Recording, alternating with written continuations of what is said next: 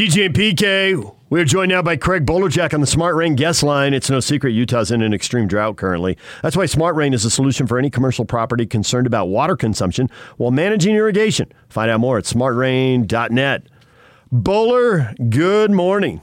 Hey, good morning, guys. I like the song coming in. What is that, uh, PK? You can check out, but you but you can never leave. Oh yeah, yeah. That that that that just describes jazz fandom to a T. They want to check out after disappointing losses, but they always are in. And Yeah, passion is always you can't you can't you, you can say you did or you will or whatnot, but Nah. no, I don't buy it. Nope, nope, May- nope. Maybe for a time or two, but when it really matters, you're right there. Yeah, maybe take a trip to the back porch come back in. So, yeah, So you got a little distance, a little removal from the uh, from the playoffs here, and not to just completely rehash the playoffs, but they inform the offseason moves where the team has to go from here. If you had to prioritize one, two, or three things to do with the roster, what would you do? Oh boy, that's those are all great questions, and they're all going to be answered soon. Uh, the first, you know, summer of, of Ryan Smith and Justin Zanik making some big decisions with, I'm sure, some help from Dwyane Wade. But you know, I, I think again, you you always start a team with uh, who's going to run the show, and so you know you had- do have to make a decision on what direction you want to pursue Mike Conley, and all indications again report the the Jazz will pursue Mike, um, and I don't know at what cost, and I'm not sure where uh, you know Ryan and it, the, the the ownership group wants to go with luxury tax, but look, there's going to be some suitors uh, for Mike Conley, but you know I think Mike knows what the Jazz are, what direction they want to go, and also his relationship uh, with Donovan and the team. So I would think that's one plus for Utah. But, you know, again, you have to put it on paper. You have to be concerned of a couple of things. One is age, and of course the other is injury. And you have to look at, uh, you know, I guess the analytics of it all, but still the gut feeling you have to have is what can Mike give you if it's a two-year deal, a one-year. I'm not sure he's going to sign for anything less than two.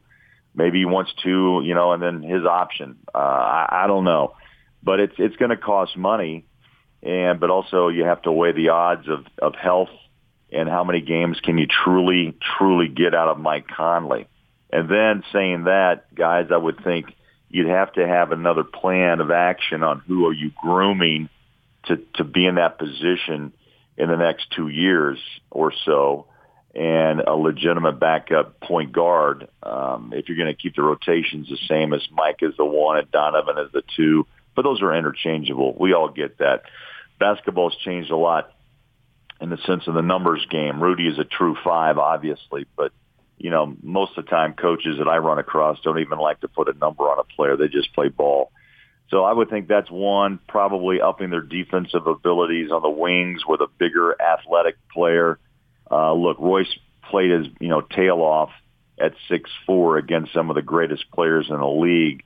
Uh, and again, I think that's still an, an issue the Jazz need to have is more of a uh, of a defender who can run and flow uh, when the Jazz uh, need transition defense. And those are my top two. I mean, the the shooting, uh, the the Jazz have you know a corral of three point shooters. Do they try to up the the ante on their bench? What team doesn't? So those would be the top three uh, that I think the Jazz are looking at. And I'm not sure about trades. Look, they may go into you know into the free agent market if they can't find that. How aggressive are they in the trade market? Those are questions I can't answer because again, I'm I'm anxious just to see who- Ryan Smith is when it comes to aggressive off-season moves. And this is his first summer, and we're gonna we're gonna find out. So I think certainly they should make uh, Conley a priority. I actually think that uh, length of a contract might be more important than money, but it's not my money, so it's easy to say that. And you don't want to be saddled where you're looking at a situation where you're just waiting for the deal to run out. They've had a couple of those over the years, and teams that have that, it, by definition, it doesn't end well. So I'm very cons- not concerned, but I'm uh, curious, maybe I guess, or wonder how long the deal is going to be. And we had Locke on last week, as we do, and he was talking about the idea, he broached the subject of potentially trading Joe Ingles, not because of Joe's any lack of ability, but because you know to to get something you got to give up something. But in my mind, if they want to bring Conley back, which I think they do, and, and I certainly would love to see it, then I actually think that that pretty much guarantees that you've got to have Joe on the team because yeah. you have to have somebody who's ready to step in because obviously Conley's not going 82. Yeah, no, I totally agree. I mean, the the Joe Ingles discussion, you know, and David's right. Every every team, if you want to, uh, you know, improve, you have to give up assets to gain them. I mean, that's just that's just the simple way of of, of doing business. And you know what? If Mike's not if his, you know, the other one too, PK and DJ. The other part of this discussion is Mike has a decision that he can make. Yeah, he can be flattered by the pursuit of the Jazz, but he may have other suitors. He may have other goals.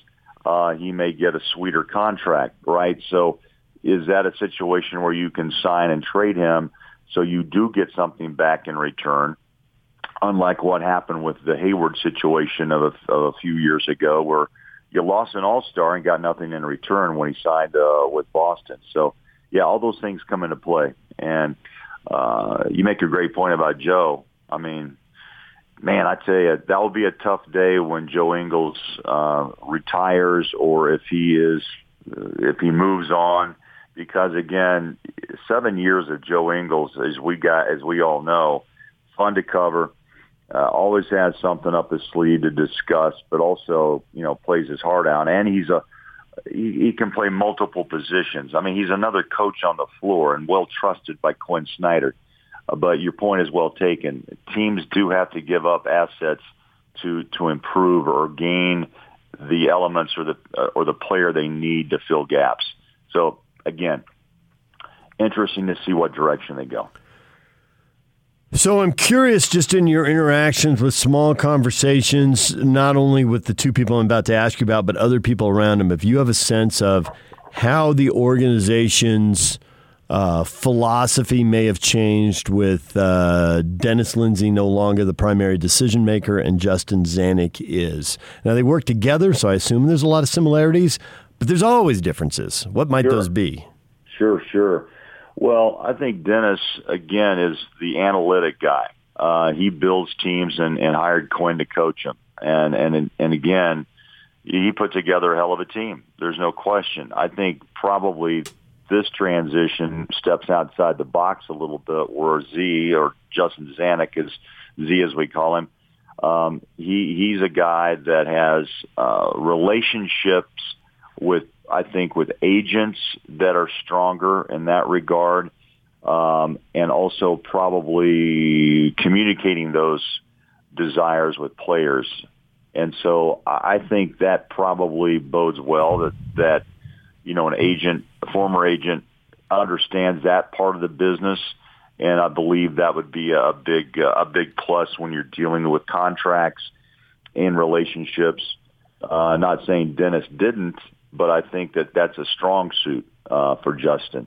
So those those are things again that will play out as well. Uh, communication, uh, relationships, and the fact that it's a tight group that they know one another and there's a trust factor there, and they can they can communicate what their needs are, and and saying what you know playing time, minutes, and those type of issues that come up in the discussions when you're pursuing maybe a free agent. You know, what what's this guy going to be able to do? What do you want him for?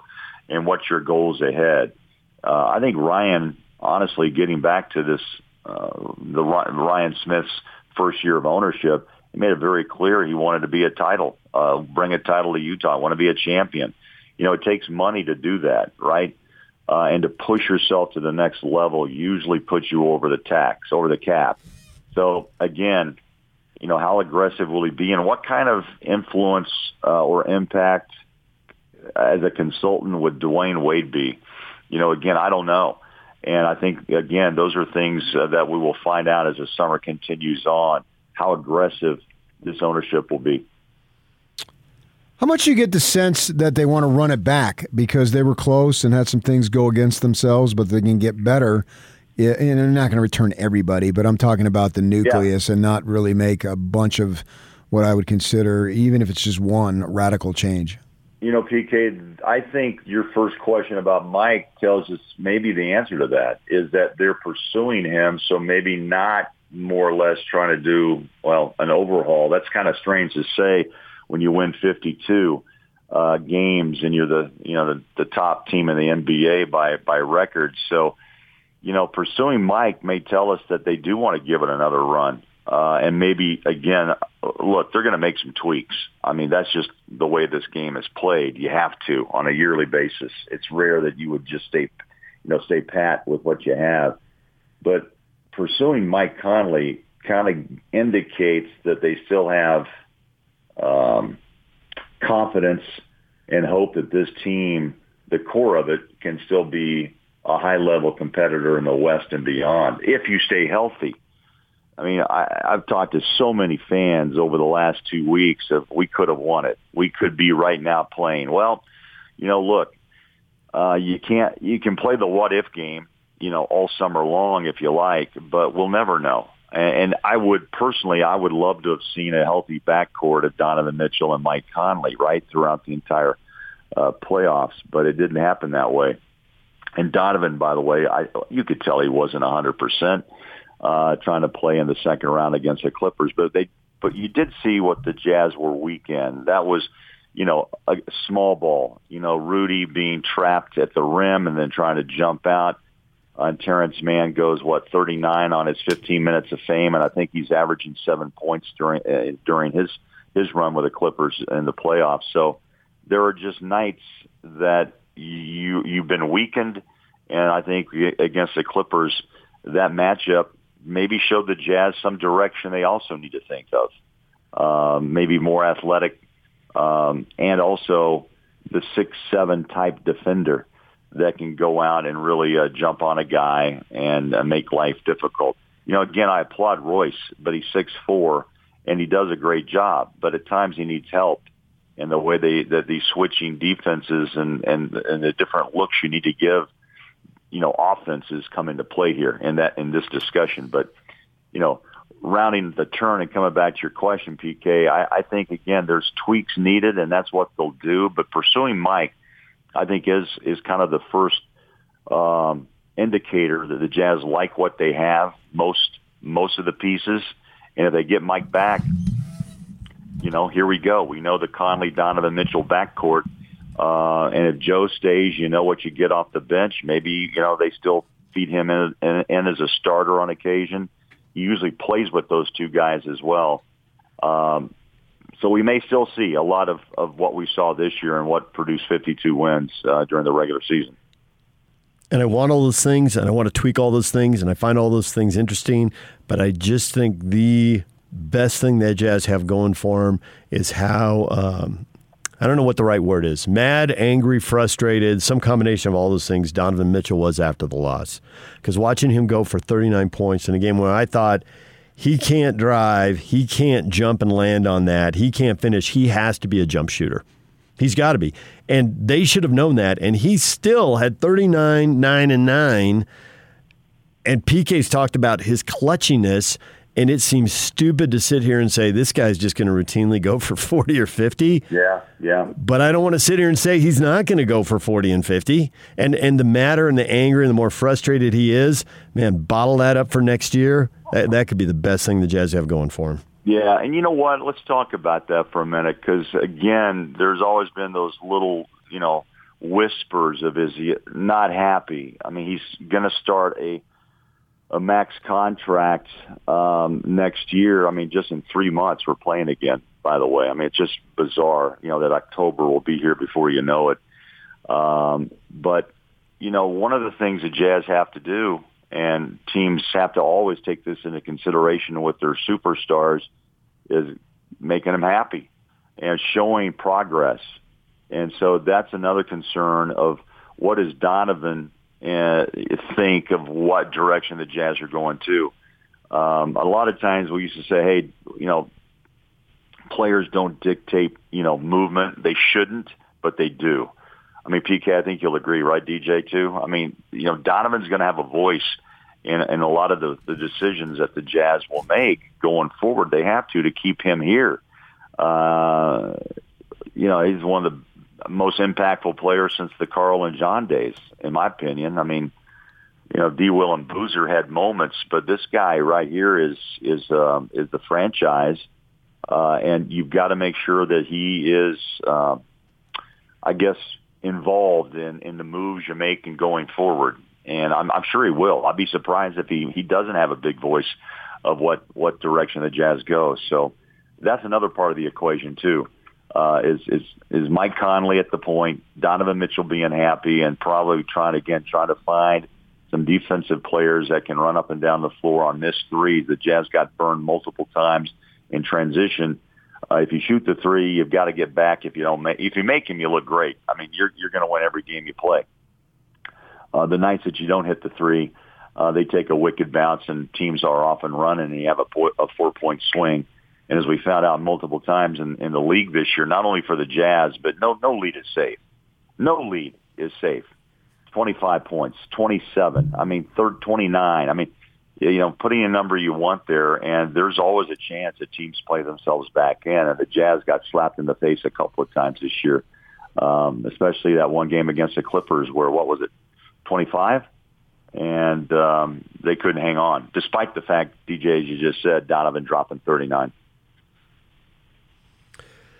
All right, Bowler, we will uh, stay in touch with you during the offseason and see where this goes. If they run it back, as PK says, or if they're small changes, or if they're big changes, uh, stay in touch. We'll talk to you.